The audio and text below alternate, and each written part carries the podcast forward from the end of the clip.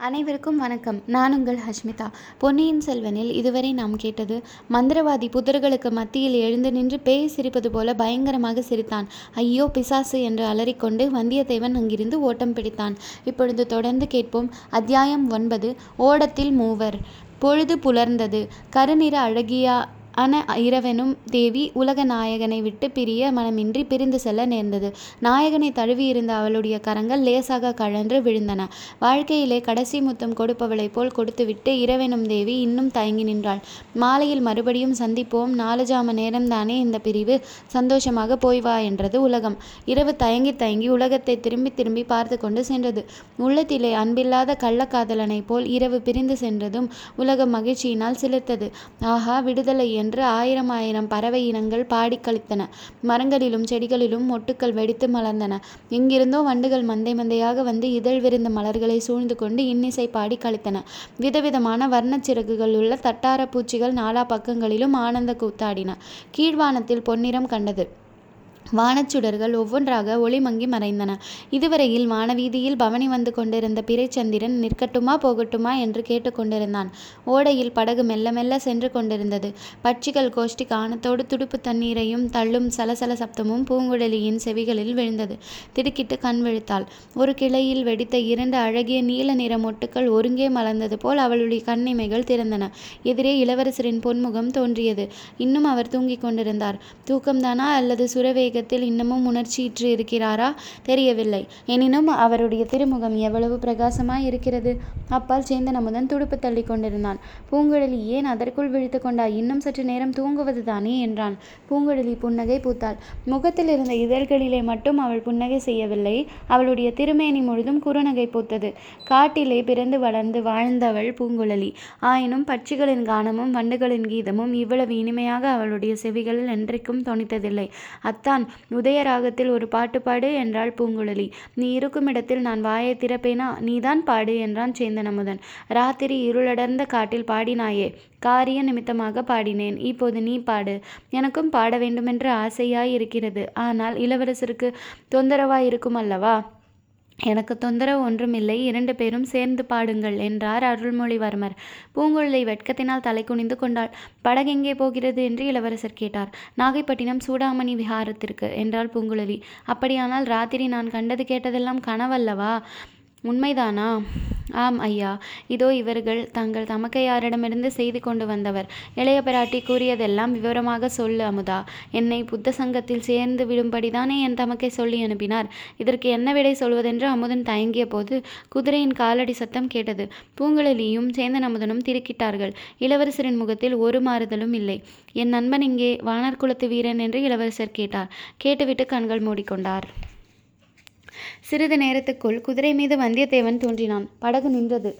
வந்தியத்தேவன் குதிரை மீதிருந்து இறங்கி வந்தான். ஒன்றும் விசேஷமில்லை. நீங்கள் பத்திரமா இருக்கிறீர்களா? என்று பார்த்துவிட்டு போகத்தான் வந்தேன். இனி அபாயம் ஒன்றும் இல்லை என்றான் வந்தியத்தேவன்.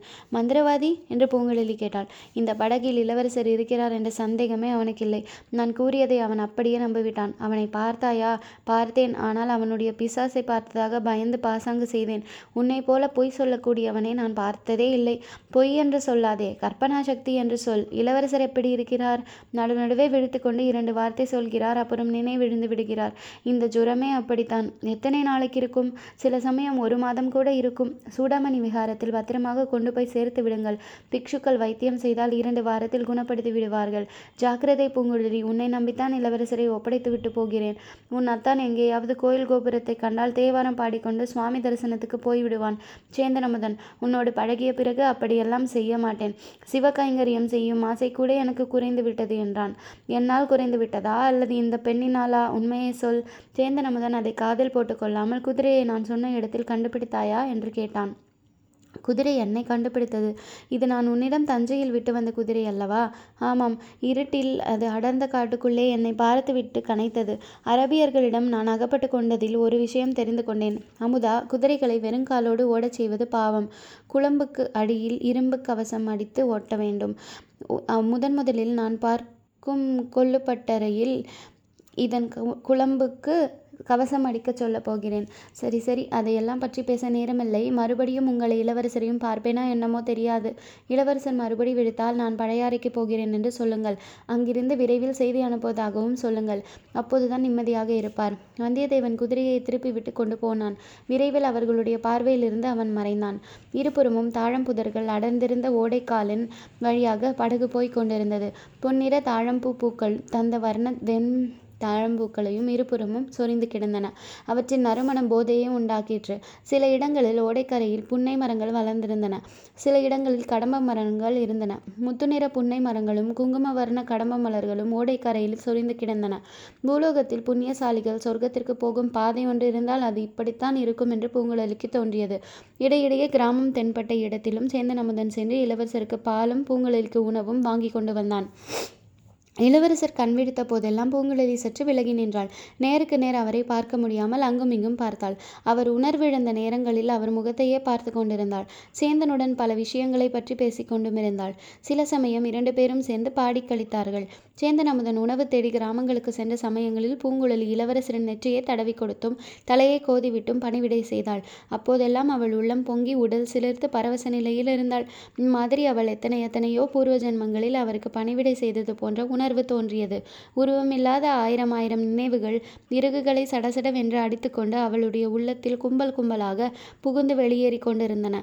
ஒரு பகலும் ஓரிரவும் அவர்கள் அந்த ஓடைக்கால் வழியாக படகில் சென்றார்கள். பூங்குழலியும் சேந்தனும் முறை போட்டுக்கொண்டு அவ்வப்போது சிறிது நேரம் கண்ணயர்ந்தார்கள் கண்ணயர்ந்த நேரத்தில் உருவம் தெரியாத இன்பக் கனவுகள் பலவற்றை பூங்குழலி கண்டாள். மறுநாள் சூரியோதய நேரத்தில் உலகமே பொன்னிறமாக ஜொலித்த வேளையில் படகு நாகைப்பட்டினத்தை அடைந்தது. நாகைப்பட்டினத்தின் அருகில் அந்த ஓடையிலிருந்து ஒரு கிளை பிரிந்து சூடாமணி விஹாரத்திற்கே நேராகச் சென்றது. அந்த கிளை வழியில் படகை கொண்டு போனார்கள். புத்த விஹாரத்தில் பின்புறத்தில் கொண்டு போய் நிறுத்தினார்கள் அச்சமயம் அந்த புகழ்பெற்ற சூடாமணி விஹாரத்தில் ஏதோ குழப்பம் நேர்ந்து கொண்டிருந்தது.